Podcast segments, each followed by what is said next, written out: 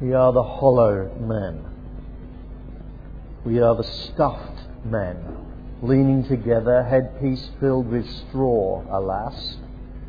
Our dry voices, when we whisper together, are quiet and meaningless as wind in dry grass or rats' feet over broken glass in our dry cellar.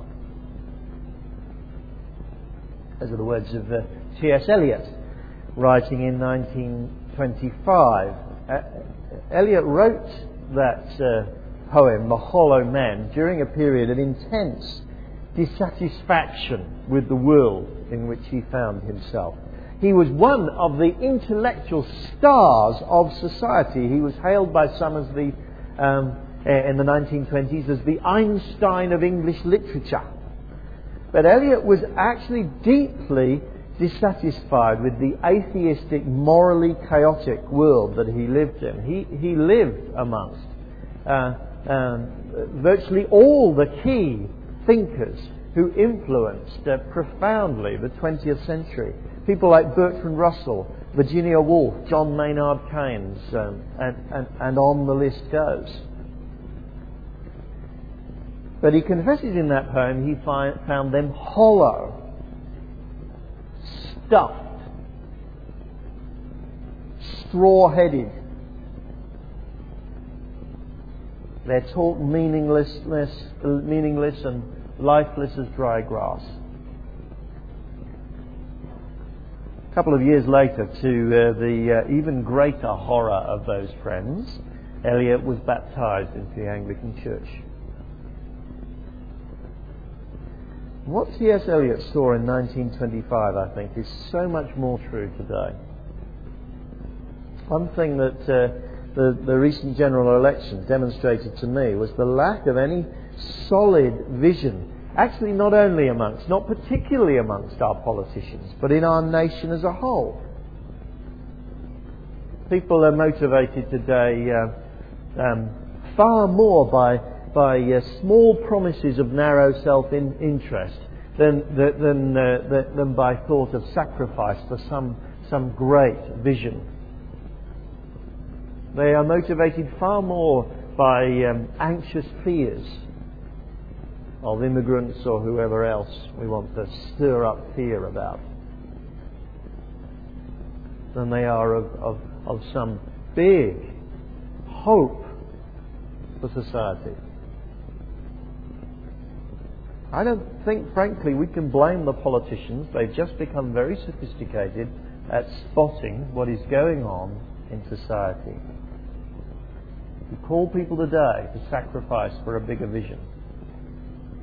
They will not vote for you. We are the hollow men, says Eliot. What I want to say, though, this morning is that sometimes I wonder how different Christians are. The Bible sets before us actually a radical, alternative, glorious vision for life. It calls us to live as an alternative community, living in the world for Christ, doing our job, loving others for the glory of God, holding out the gospel of life to the surrounding world. Warns us that there will be trials and difficulties in that life, but assures us of God's provision and care. It sets before us the final promise of God, of life beyond death, of a restored creation, of no more mourning or, or pain or dying. But actually, in, just like the rest of the world, it seems to me we become in, so easily obsessed by trivia.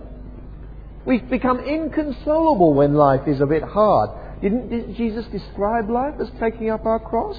We become furious when we are mistreated or misunderstood.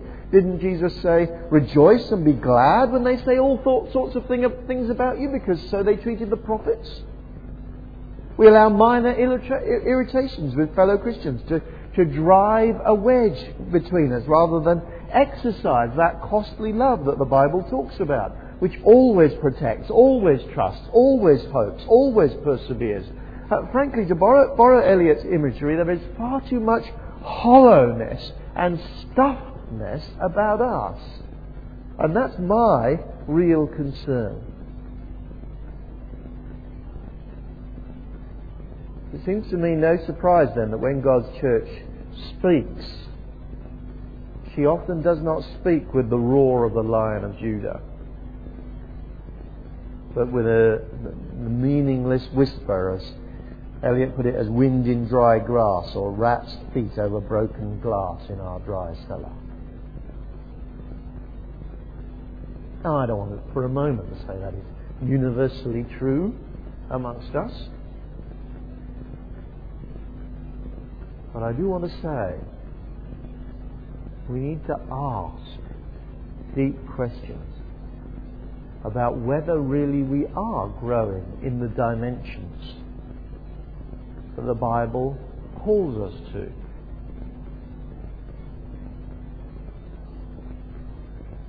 The solution?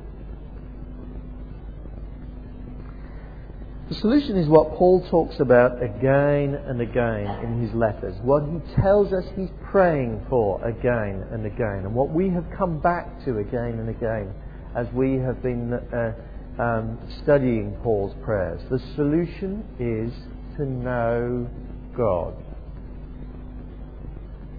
David Wells, in his book uh, God in the Wasteland, put, uh, writes this.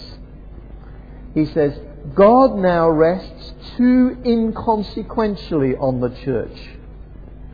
His word, if it is preached at all, does not summon enough. His Christ, if he is seen at all, is impoverished, thin, pale, and scarcely capable of inspiring awe, and his riches are entirely searchable.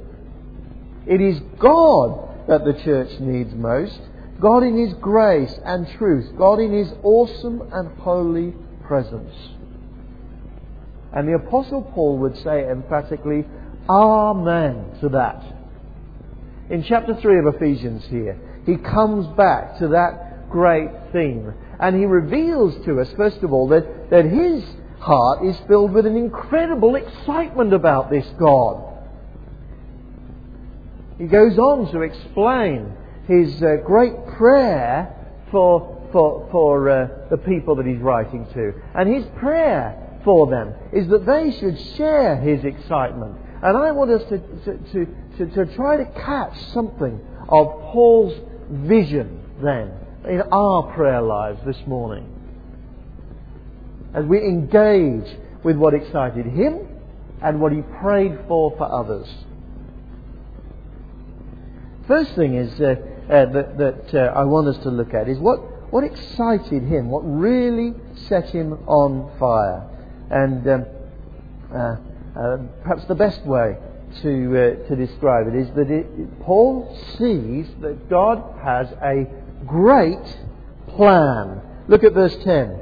His intent, God's intent that is, was that now, through the church, the manifold wisdom of God should be made known, made known to the rulers and authorities in the heavenly realms. This plan, says Paul, is, uh, is, is he, he describes as God's, God's manifold wisdom. His wisdom which takes many forms, you could say. God understands the, the, the intricacies of human mo- uh, uh, emotions and the future of the universe at the same time. He understands atoms and galaxies, love and justice. And God wants this wisdom of his to be, to be seen, to be observed in the highest courts in his creation. Those rulers and authorities in the heavenly realms he's talking about are, are angelic beings. He, he wants to see his multifaceted wisdom displayed to the very ends of his universe, which is far beyond our universe that we see his universe encompasses the spiritual realm too, of angels. He describes in verse, uh, verse 11 um, God's great plan as his eternal purpose, verse 11. according to his eternal purpose which he accomplished in Christ Jesus our Lord. God always knew what he was going to do with his creation, and Christ was always at the center of that plan. God intended to come to earth as a man to live amongst us. God intended in his Son to die on the cross for our sins. God intended then to raise his Son Jesus Christ from the dead, to seat him at, the right at his right hand as Lord over all creation until one day his people would be raised up too in a restored creation where there is no longer any sin or any pain. That is his eternal plan, which was in his mind before the first atom existed.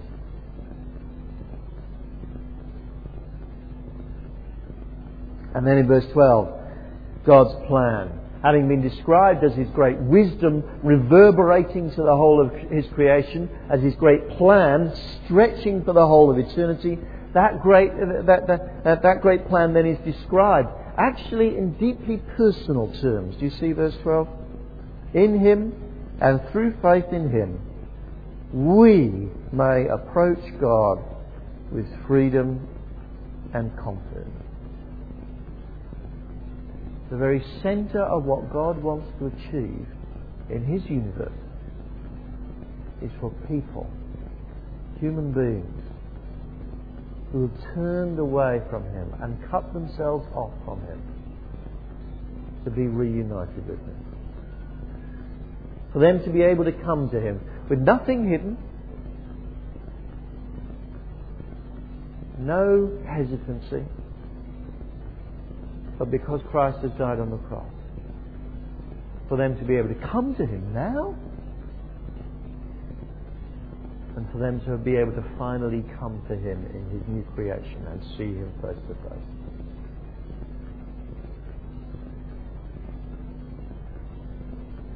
Not surprising then that actually Paul says that the focus of God's great plan is His church. Did you see that? His intention, verse 10, was that now, through the church, the manifold wisdom of God should be made known. Some, somehow, right at the heart of God's plan is that God's church should display His wisdom. Because of God's, God's church, the gathering of God's people is where God does that real miracle, that central miracle of reuniting people with Him and preparing them for heaven.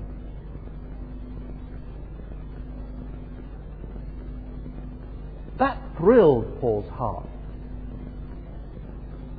To think that actually the little gatherings of people that he had a little part in seeing, uh, seeing come into being people who were coming to know God and being reunited with God. To think that what, what, what was happening there was the focus of God's intention to display His glory everywhere, to fulfill His plan for all eternity, to bring people to Himself. No wonder, he says, verse 13, I ask you therefore not to be discouraged because of my sufferings for you, which are your glory. How, how could that be so? He was in prison. He was struggling a bit. But he was part of that, that, that extraordinary, big plan of God. See, but so often we don't have that perspective, do we? We uh, become obsessed with self pity when things are a little hard. We, we become aggressive or more morbidly uh, pessimistic or waste our time on, on uh, on trivialities. I see it in my own heart. I see how easily I can, I, I can lose touch with it, with reality. I know as well people go through really hard times sometimes. And there is no embarrassment in feeling that pain and engaging with it seriously with the fact that life can be deeply disappointing.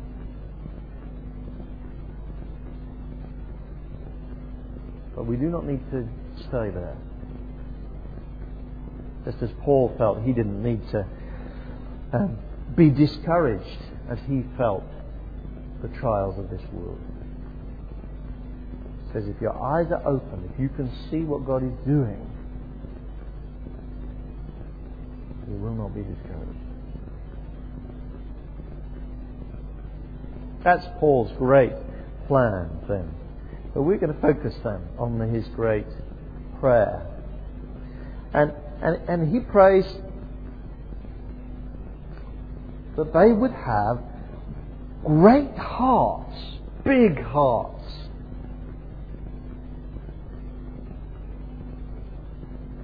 He, he reassures the, these, uh, these Christians uh, as, as he uh, explains his prayer for them. He reassures them that God is their Father, the Father of the family, his family, which is his people. He loves to give them good gifts. He reassures them that God has glorious riches, so he is able to give. But in verse 16, he begins to tell them what he is praying for them. And the first thing in this uh, a list of things he says he's praying for them is that they would have strong hearts. I pray that out of his glorious riches he may strengthen you with power through his Spirit in your inner being. Christianity has actually always uh, been criticized as being weak. Friedrich Nietzsche in the 19th century announced that Christianity made weakness a, vir- a virtue. Adolf Hitler, who uh, um, was much inspired by Nietzsche, um, derided Christians along with um, uh, uh, the other Nazis, that derided Christians as weak God lovers.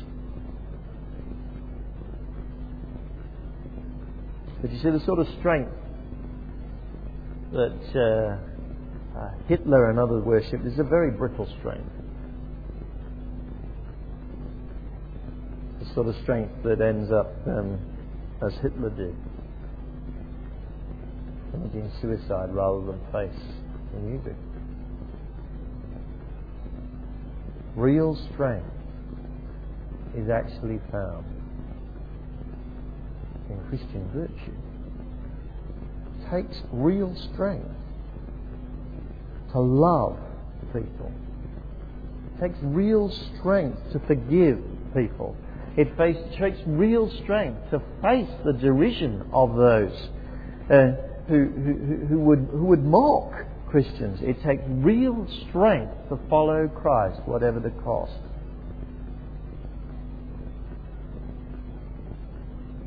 Paul knows that. He says, I'm praying that God would give you that strength from His glorious riches in your innermost being. That you would have strong hearts, he says. I'm praying as well that you would have indwelt hearts. Verse 17. So that Christ may dwell in your hearts through faith, he says.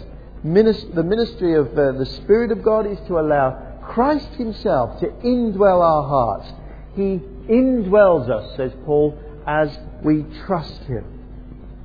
That's the secret of, of how Christians behave in a Christ like manner according to the New Testament, because actually, by the work of the Holy Spirit, as we come to learn um, to trust Christ, Christ Himself begins to dwell in the, in, in the human heart. And uh, um, as Claire was saying about this, this girl Grace, um, we find actually ourselves being transformed. Sometimes completely to our surprise. Because Christ has come to dwell there. The word uh, translated dwell is, is, is um, uh, uh, one of two um, words that we use for dwelling in, in Greek. One was if you were staying somewhere for a while. The other was if you came to stay. This is the one coming to stay.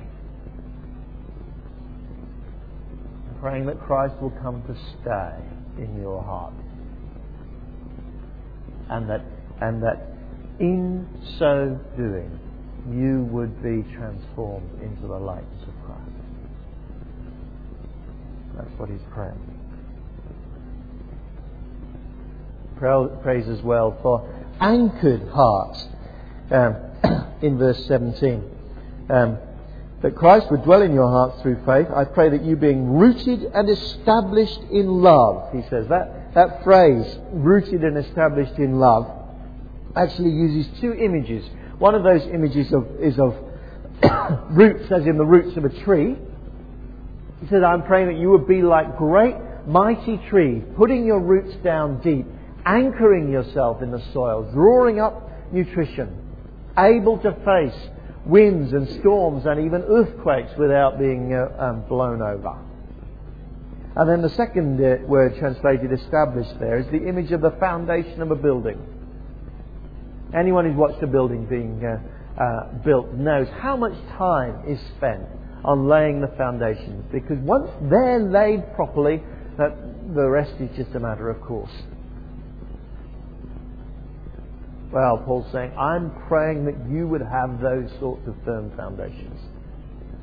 Everything else will be easily built and will stay in your life, he says, if you have foundations. And what is that root? What is that foundation? It is love.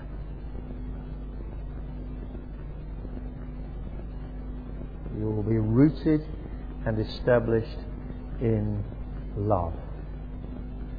In God's love. And the, the eternal love that He has placed upon us and will never withdraw from us. And the profound, strong love that was prepared to send His Son Jesus Christ to die on the cross.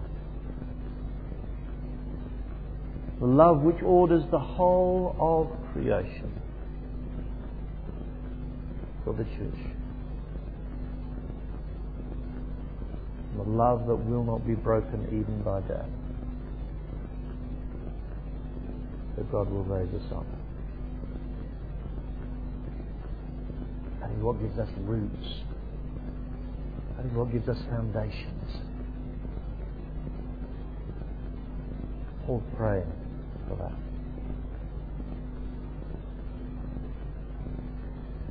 And then he prays for open hearts as well. Now you have power to, uh, together with all the saints, to grasp how wide and long and high and deep is this love of Christ, he says. Christ's love is so, so wide that no human being cannot be reached by his love, as Claire again said. It is so long that it lasts for eternity. It is so high it reaches to heaven. It's so, so deep it actually rescues us from the depths of hell. In the, uh, in the, in the end, says Paul, God's love is beyond describing. You see that? To know this love that surpasses knowledge. Somehow, it's beyond knowledge and yet we are to know it. Paul says, I'm praying for that that you would see that love of God. That God would open your hearts to be able to grasp how big it is. And he says, I'm praying for full hearts as well.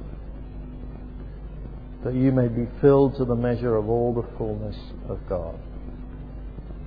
Paul's prayer is that the very life of God would flow into them so that they would be filled with God.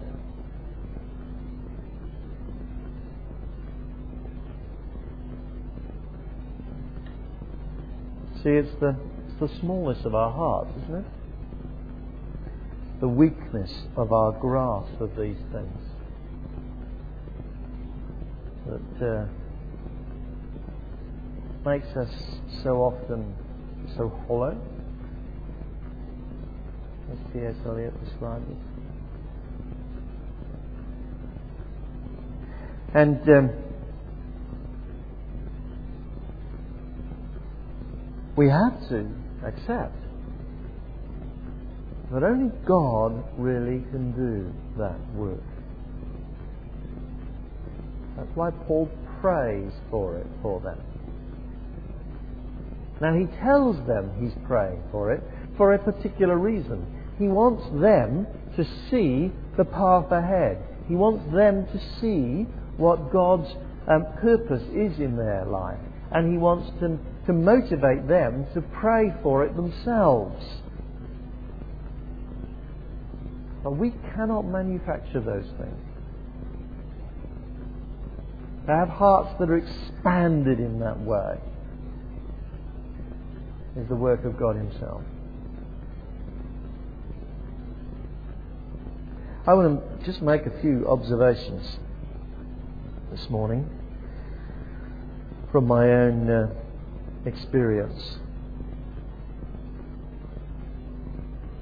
Firstly, I want to say that my, my ambition for this and my confidence that God can and does do it in people's lives is undiminished. I've seen Him working in my own heart over the years, so that I personally now feel I have a fuller sense of God's love. I feel much more deeply anchored in, in, in God. I long for more. I know in my own life that there are times when, when I don't grow. But I do see it. And I do see it in others as well. Do not give up on that great vision. Do not allow yourself to play the tape in your mind as you sit there. Yes, it's all very well for him to say that, but that'll never happen to me. It does. I see it. I do want to say, though, and be frank, but I also see it not happening. I'm deeply aware that it's not automatic. I see Christians who've been Christians for a long time still being fan- fascinated by trivia, still becoming petulantly angry in their 40s, still being dominated by anxiety. Still failing to love others. No, this, this growth, this, this expansion of the heart is not automatic. And the truth is that some Christians fail to grow as they should.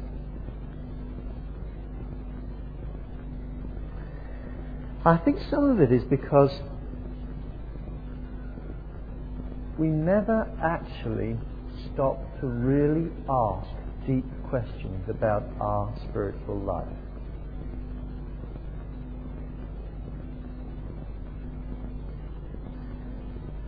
Some of you know that I, I, I keep a uh, spiritual journal. It's organised by uh, date and by the passages of Scripture that, uh, that I'm reading.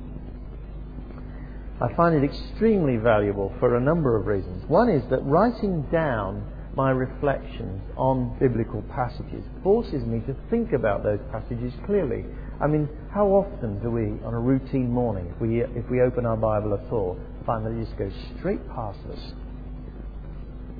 Actually spotting one thing and jotting it down that I need to pray about focuses our minds. In, in, in my um, uh, prayer journal, I, I uh, try to always think about the previous day. I pray about people. I pray about how I behaved. I pray about uh, what I thought. Why did I behave badly in that situation? How would Christ have behaved? What does God need to do in my heart that I should make progress in that, that area of my life? Should I have more horror of sin, more love for others, deeper confidence that God blesses the humble and topples the proud? Should I be more courageous with people, more patient with people, more gentle with people, more confrontational with people? I pray about those things. And I ask that God would help me. I pray about the coming day as well. I ask for His wisdom. I ask Him to help me with the, the spiritual challenges of that day. I pray and that God would fill my heart, open my heart, anchor my heart, indwell my heart, strengthen my heart. I pray for those things. And then when the next day comes, I ask His forgiveness for those areas where I failed. I, I pray and thank Him for the areas where I see progress, and I keep going. Another big advantage of a journal actually is that you can periodically do reviews. I can look back at what I've uh, been praying for over the last few weeks or months or, or, or years if I want to. I can look back at what struck me about the same passage of Scripture at different times in my life. And sometimes that's very encouraging. I can see that God has helped me and I've grown. Sometimes I can see that there is an area of my life that just recurs again and again and again that needs attention. And I know I need to work on that.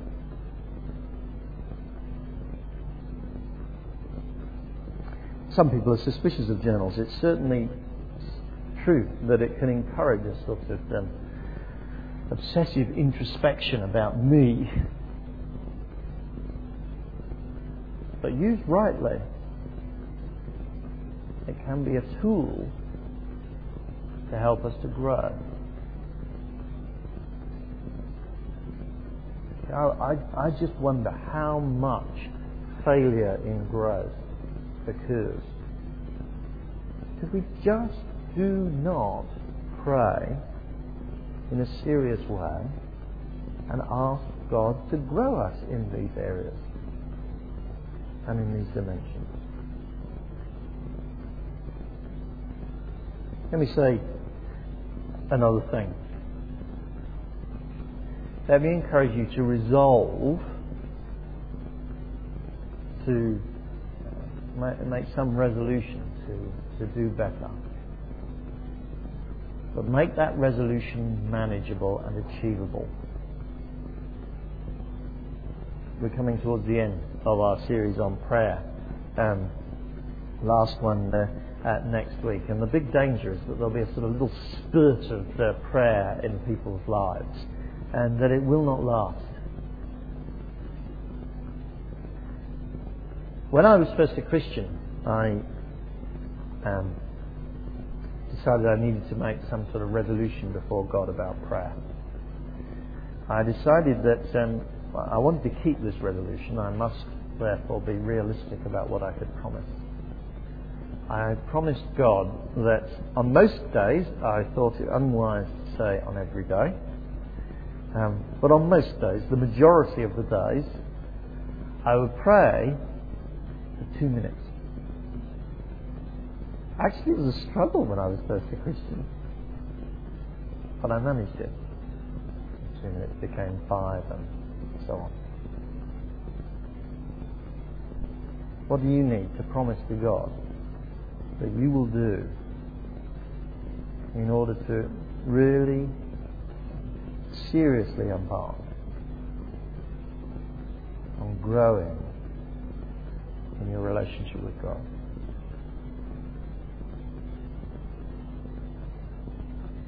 I long for us to be a people, you see, who live our daily lives at work, in our families, amongst our friends, in the community of the church, everywhere, who live everywhere content that we are serving the God whom we know, whom we love, whom we delight in.